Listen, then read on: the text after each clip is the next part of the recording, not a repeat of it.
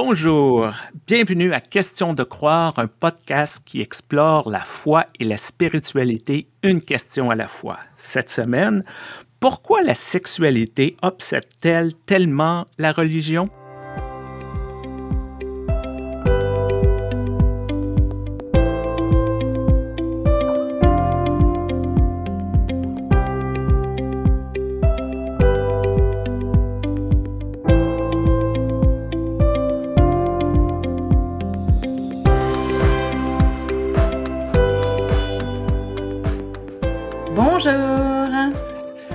Bonjour Joanne.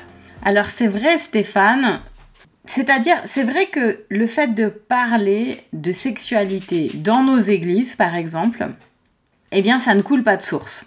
Je m'en étais toujours rendu compte, même si je venais d'un milieu assez libéral où on pouvait parler de pas mal de choses. Et puis, après j'ai eu des enfants, je m'en suis encore plus rendu compte. Et là, j'ai eu une sacrée surprise il y a quelques semaines, parce que lors du tout petit comité de rédaction de la communauté euh, francophone de l'Église réformée de Zurich, pendant cette séance-là, comme on dit en Suisse, cette réunion-là, Verena, qui est notre doyenne dans cette réunion et qui a déjà un âge assez respectable, d'ailleurs qui est très respectée dans la communauté, Verena nous a dit, euh, vous savez, il y a un sujet auquel je pense depuis très longtemps, peut-être même depuis que je suis jeune, et j'aimerais une bonne fois pour toutes qu'il soit abordé en Église, et c'est celui de la sexualité. Et de, voir euh, Verena, que je salue au passage, qui est vraiment euh, l'une des femmes les plus respectées. Elle a déjà été présidente d'église, elle siège dans toutes sortes de commissions importantes pour notre communauté, pour sa survie aussi économique. De voir qu'elle nous disait ça d'un air fort, fort sérieux et qu'elle nous a donné beaucoup d'exemples de sa jeunesse. Des exemples dans lesquels elle soulignait d'ailleurs euh, une certaine hypocrisie en disant en fait il y a toujours eu des questions de sexualité, mais on nous a toujours dit que c'était mal d'en parler. Et elle-même, euh, j'espère que je parle pas trop à sa place, mais elle-même nous a dit combien, étant jeune, on lui avait répété qu'il fallait arriver vierge au mariage. Et encore maintenant, elle ne comprenait pas très bien pourquoi euh, c'était l'affaire des pasteurs, la virginité des jeunes filles au mariage. Moi non plus, d'ailleurs, je ne comprends pas très bien en quoi ça ça nous concernerait, nous, les pasteurs, les ministres, euh, si des gens arrivent vierges ou pas au mariage. Et puis d'ailleurs, je pense que dans l'immense majorité des cas, euh, si on devait poser la question, euh, on les ferait fuir plus qu'autre chose. C'est très intéressant cette réflexion pour une personne comme moi qui a grandi dans un milieu catholique romain. On avait des prêtres célibataires qui qui conseillaient, qui jugeaient la sexualité des gens. Et souvent, ce qu'on entendait, mais quelle est leur crédibilité? Qu'est-ce hmm. qu'ils connaissent dans la sexualité, même dans le mariage, dans les relations de couple? Et en même temps, j'ai grandi dans un petit village. Tout le monde savait qui était la maîtresse du prêtre. C'était ah! connu, c'était su, c'était discuté. Et il y avait cette hypocrisie-là que on en parle peut-être euh, en petits groupes, tout le monde le sait, mais on essaie de faire assemblant. Donc, toute cette vision un peu malsaine d'un homme qui prêche une chose et qui fait l'autre, c'était un peu bizarre. Mais tu vois, Stéphane, est-ce que tous et toutes, dans une certaine mesure, on n'a pas un rapport hypocrite avec ça? Parce que tu vois, il y a quelques années, j'avais une intervention à faire un peu loin, donc j'ai pris mon char, euh, comme vous dites, mon... auto, comme disent les Suisses, ou ma voiture, comme disent les Français, et je m'en suis allée. Et au retour, j'avais très envie, euh, voilà, de, dormir, donc j'ai allumé ma radio et je suis tombée sur euh, une radio jeune, une radio dont je sais que mes filles l'écoutaient arrive le moment du docteur. Alors c'est un docteur complètement cinglé qu'on a en France, Tifoul. Il écoute toutes les questions des jeunes et puis euh, ils se moquent un peu d'eux, ils se font un peu de leur gueule des fois en disant oh, arrête tes conneries et tout le monde sait mettre une capote et tout, mais d'un autre côté ils les écoutent. Et ce soir-là, enfin cette nuit-là, il y avait un jeune qui est venu avec une histoire très compliquée de douleur à l'anus. Ah, c'était compliqué comme tout, il y avait des tas de détails, moi j'en pouvais plus.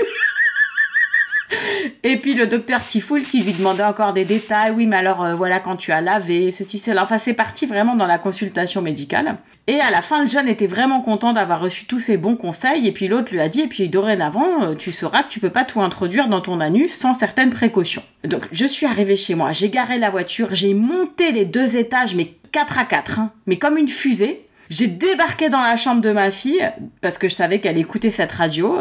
Là, elle me regarde d'un air un peu inquiet, il était 22h30 ou comme ça. Et je lui dis Marisol, est-ce que tu écoutes toujours Docteur Tifoul des fois le soir sur la radio? Elle me dit Mais qu'est-ce que t'as là? Ça va pas bien quoi? T'es toute rouge, toute énervée. Je lui dis Je veux savoir si tu écoutes cette radio ou pas. Elle me dit, mais, calme-toi, assis-toi, 14 euh, ans. Hein. Je dis, parce que là, je viens d'entendre un gamin qui a expliqué des tas de problèmes d'anus à propos de ses relations sexuelles. Et franchement, je me demande si c'est des bonnes choses à écouter quand on a 14 ans.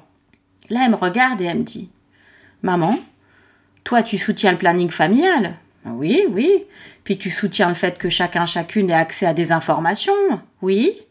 Eh ben alors, de quoi tu te plains? Ce jeune-là, il a eu un adulte qui lui a répondu, il a un problème d'anus. Bah écoute, maintenant, eh ben, il saura comment faire. Bon, puis maintenant, laisse-moi dormir, hein. arrête avec tes bêtises.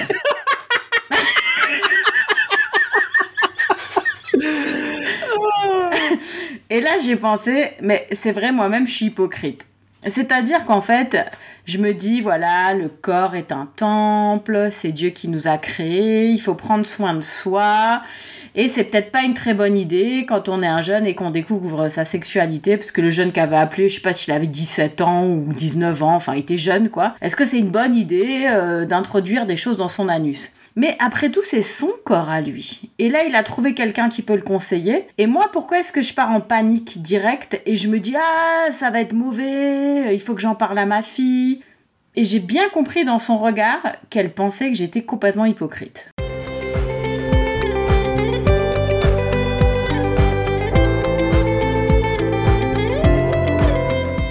Parfois, j'ai l'impression que dans les milieux d'église, dans l'univers dans lequel on baigne, toi et moi, il y a cette distinction entre le sexe utile et le sexe pour le plaisir.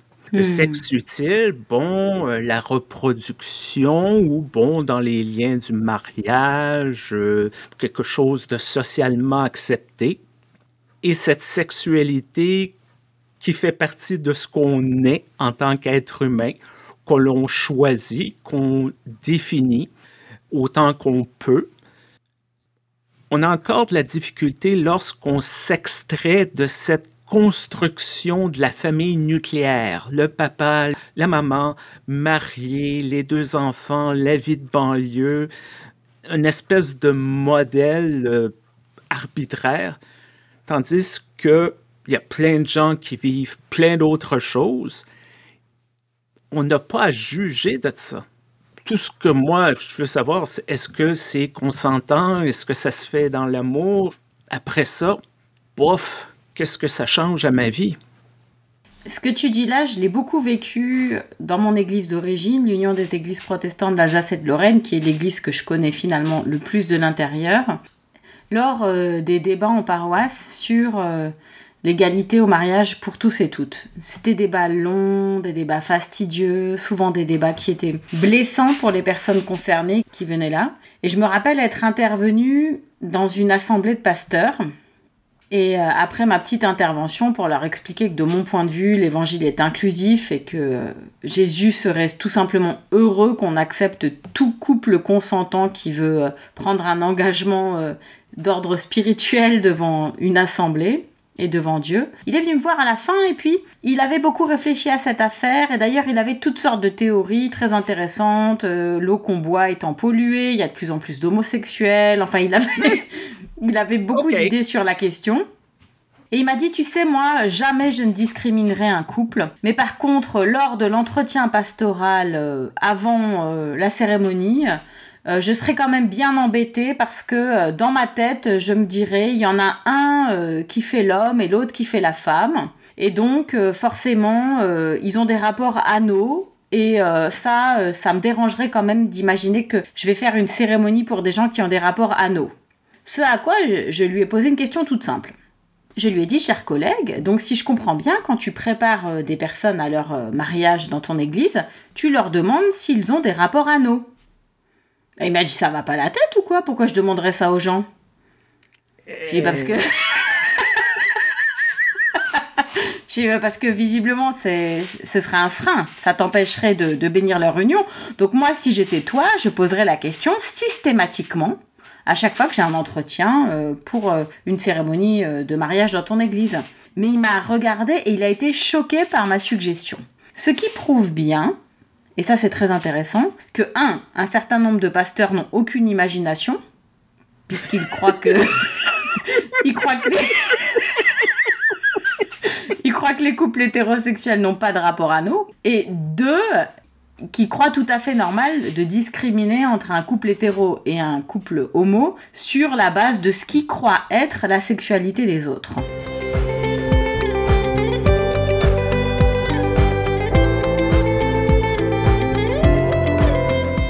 Et ça nous amène directement à la Bible, qui de bout en bout parle de viol, de rapports non consentis, de sexualité, et bien entendu parfois aussi de rapports qui ont l'air heureux et consentis. Mais comme on a extrêmement du mal à aborder ces questions-là avec un tout petit peu de sang-froid ou de bon sens, ce qu'on fait lors des mariages, c'est qu'on survalorise des récits érotiques d'un seul coup. Et c'est le cantique des cantiques.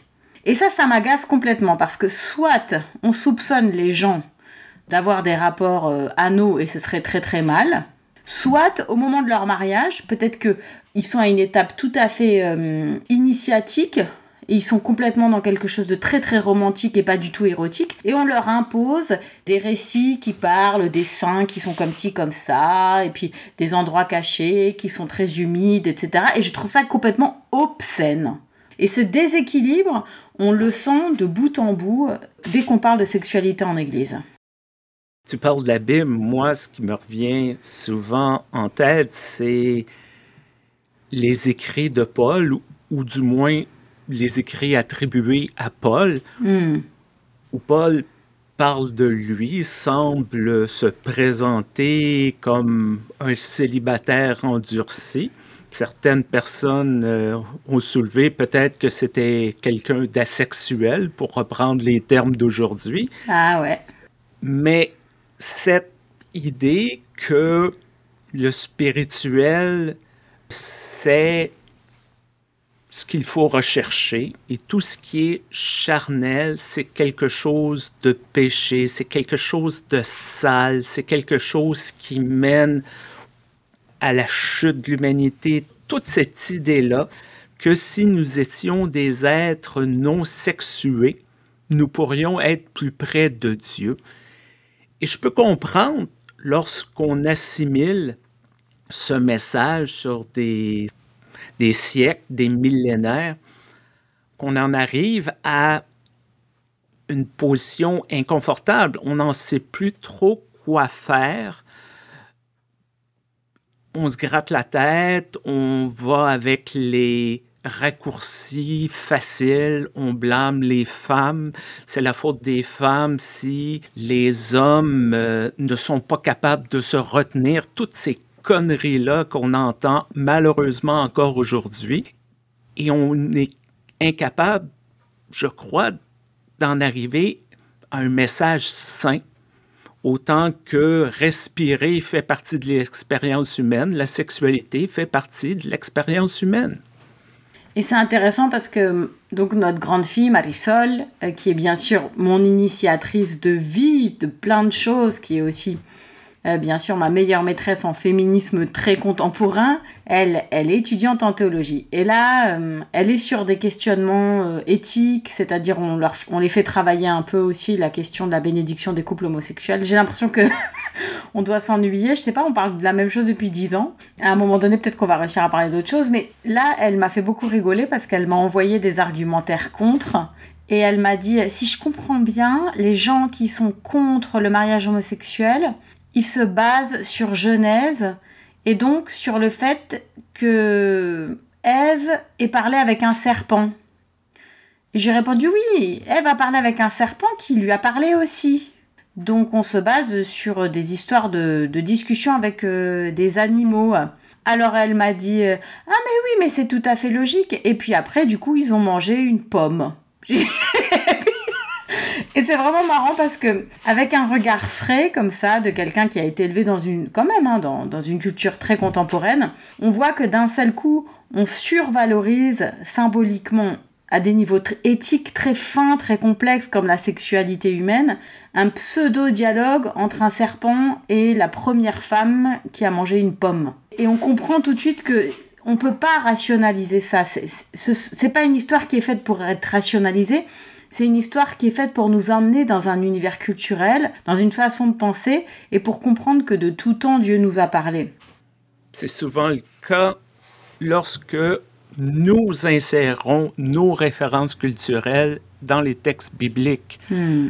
Pour prendre encore cet exemple-là, il y a des gens qui disent Ah, le serpent, bon, ça doit être le, pénis d'un homme. Ah. Euh, manger une pomme, ça doit être une référence à, l'acte sexuel. Le péché d'Ève était-il un péché sexuel? Je l'ai lu encore récemment, ça. Au lieu de se dire, comme tu as dit, c'est une histoire qui raconte quelque chose. Le texte ne fait pas ses liens. Le texte ne dit pas le serpent, entre parenthèses, l'objet d'un désir sexuel, fin de la parenthèse. C'est pas ça. C'est nous qui semblons être obsédés parfois par ça. Et j'ai l'impression que ça traduit un malaise. Encore une fois, je reviens là-dessus, ça traduit un malaise comment certaines églises sont obsédées par tout ce qui se passe en bas de la ceinture. Hmm. L'avortement, relations sexuelles prémaritales, masturbation, tout se résume à ça et naturellement tout est interdit. C'est vrai que en valorisant l'expérience humaine, on fait preuve d'une agilité pastorale qui manque à nos églises. Et je remercie beaucoup Adrien Stiefel qui a l'initiative euh, d'un projet en ville de Genève, comme on dit, un projet lié à l'église protestante de Genève, mais lié aussi à beaucoup d'autres actrices. Et qui, lui, m'a dit Ah, mais si tu fais un podcast, est-ce que vous allez à un moment donné euh, parler de sexualité et de religion? Parce qu'en fait, le cœur du ministère d'Adrien, qui vient d'un milieu civil à la base et non pas d'un milieu religieux, mais qui est maintenant au service de l'Église protestante de Genève, à la base, c'était bien sûr les droits des personnes LGBTIQ+, et puis il a beaucoup œuvré, lui et toute son équipe, et avant aussi, lorsqu'il était en partenariat direct avec notre amie commune Caroline Acosta, il a beaucoup œuvré notamment pour la fin des, des pseudo-thérapies de conversion. Hmm. Et ça, c'est très important. Mais sur son chemin, comme ça, sur son chemin finalement d'accompagnement aussi pastoral de, ce qu'il explique, il s'est rendu compte que beaucoup de gens venaient d'églises où on ne parlait pas de sexualité. Et donc il y avait une vraie dichotomie, comme on le dit depuis le début de l'émission. D'un côté ma vie de foi et de l'autre côté ma vie sexuelle et tout faire pour que ça ne se rencontre pas si ça ne rentre pas dans le fameux moule euh, hétéronormatif, euh, mariage, enfant, chien, pavillon, dîme à l'église. Et c'est épatant parce que Adrien, du coup, multiplie les initiatives, comme par exemple faire dialoguer une travailleuse du sexe dos à dos avec une pasteur. Et chacune parle du désir, par exemple, dans, sa vocation. Euh, voilà. Et donc, des dialogues comme ça qu'on pourrait penser inopérants et qui en fait sont très féconds. Et puis, il essaime, puisque maintenant aussi, dans le canton de Vaud, il y a un groupe arc-en-ciel, un groupe euh, qui s'appelle À bras ouverts, où le prochain sujet va être l'orgasme, les questions sur l'orgasme. Et moi, je ne suis pas encore à cet endroit-là, dans ma catéchèse avec les enfants et les jeunes, euh, dans mes milieux, dans lesquels euh, voilà, j'ai la chance de servir, parce que je sais que que pour le moment, ça pourrait être assimilé à une sorte d'initiation malvenue.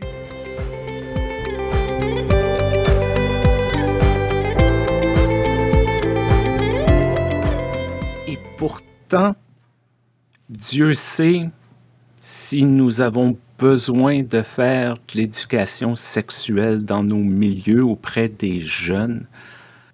Peut-être qu'il y a une question de malaise par rapport à toute notre histoire institutionnelle, par rapport aux abus, entre autres. Hmm. parce qu'il y en a eu. Personne, je crois, peut se dédouaner de dire pas chez nous, pas dans mon église. Non, hmm. malheureusement, il y en a eu beaucoup. Ne serait-ce que d'aborder cette question à partir du consentement, du respect du corps avec des enfants, je crois que ça serait essentiel. On ne peut pas se cacher la tête dans le sable. Et peut-être ça aussi, ça joue avec notre malaise, parce que ça nous confronte sur notre passé, sur tout ce qui s'est déroulé. Parce que, bon, un pasteur, un, prêtre, un membre du clergé qui a des relations consensuelles avec une autre personne, ça va mais il y a tellement d'histoires où non, il y a des relations de pouvoir, il y a des choses malsaines, il y a des choses carrément illégales et abjectes. Peut-être si on osait aborder un peu plus la sexualité, on serait obligé d'ouvrir cette boîte de Pandore et de dire peut-être notre refus de parler de ça, de ce sujet, je dirais pas est la cause, mais a contribué à une espèce de culture du silence chez les victimes d'actes et d'abus et d'agressions sexuelles dans nos églises. Oui, c'est vrai qu'en fait, c'est vraiment le cercle. Là, là on est euh, dans un cercle vicieux. On n'en a pas parlé, ça a créé une culture du silence et de l'hypocrisie. Maintenant qu'il faudrait en parler, on n'ose pas trop en parler avec les enfants et les jeunes parce qu'on a peur effectivement que ce soit euh, un lieu de déclenchement d'inquiétude de la part des parents parce que eux-mêmes ont vu, entendu, subi des choses. Et donc finalement voilà, on est dans un cercle qui est vicieux, qui n'est pas vertueux. Et partout, on baigne un peu dans, dans cette difficulté. Alors en France, la Fédération protestante de France vient enfin de sortir un document sur les VSS. Moi, je rajoute même un S.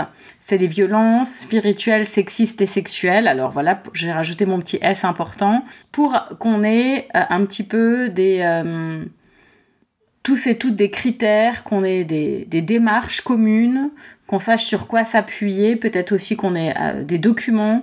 Et, toutes les églises maintenant sont un petit peu euh, dans ce genre de processus de dire on ne peut pas utiliser la Bible pour condamner la sexualité des autres, mais on ne peut pas non plus utiliser la Bible pour dire on n'en parle pas. On ne peut pas utiliser la Bible pour survaloriser je ne sais quel érotisme ou quel lien fraternel d'amour qui permettrait à certains d'embrasser sur la bouche d'autres sans consentement. Voilà. N'instrumentalisons pas la Bible qui n'est finalement pas tellement là pour nous donner des, des repères sexuels, mais qui est plutôt là pour nous aider toujours et encore à reconnaître en nous cette humanité, cette humanité qui a des fois des parts d'ombre et des fois des parts de lumière, et la sexualité peut faire partie des deux, en fait. Ça me fait penser au témoignage de Jean Villebas, qui est vraiment le fondateur du mouvement euh, chrétien inclusif en France, et qui a toujours abordé les questions de sexualité à la fois avec beaucoup de délicatesse, mais aussi beaucoup de franchise. Et il m'a dit un jour, il parlait avec, euh, avec un chrétien très convaincu qui se levait le matin, la Bible à la main, qui lui a dit euh, Mais tu sais, je sais que tu as du péché en toi. Et euh, Jean lui a répondu C'est vrai, j'ai du péché en moi, mais c'est pas mon homosexualité mon péché. Et toi aussi, tu as du péché en toi. En fait, ce serait si simple de penser qu'un aspect de notre sexualité renferme tout notre péché. le péché peut habiter toutes sortes de coins et de recoins de notre personnalité, mais pas nécessairement ceux pour lesquels on peut faire une liste facile. Et la grâce, du coup, habite aussi tous ces coins-là et tous ces recoins. Ça va ensemble, en tout cas en théologie luthérienne, ça va vraiment de pair.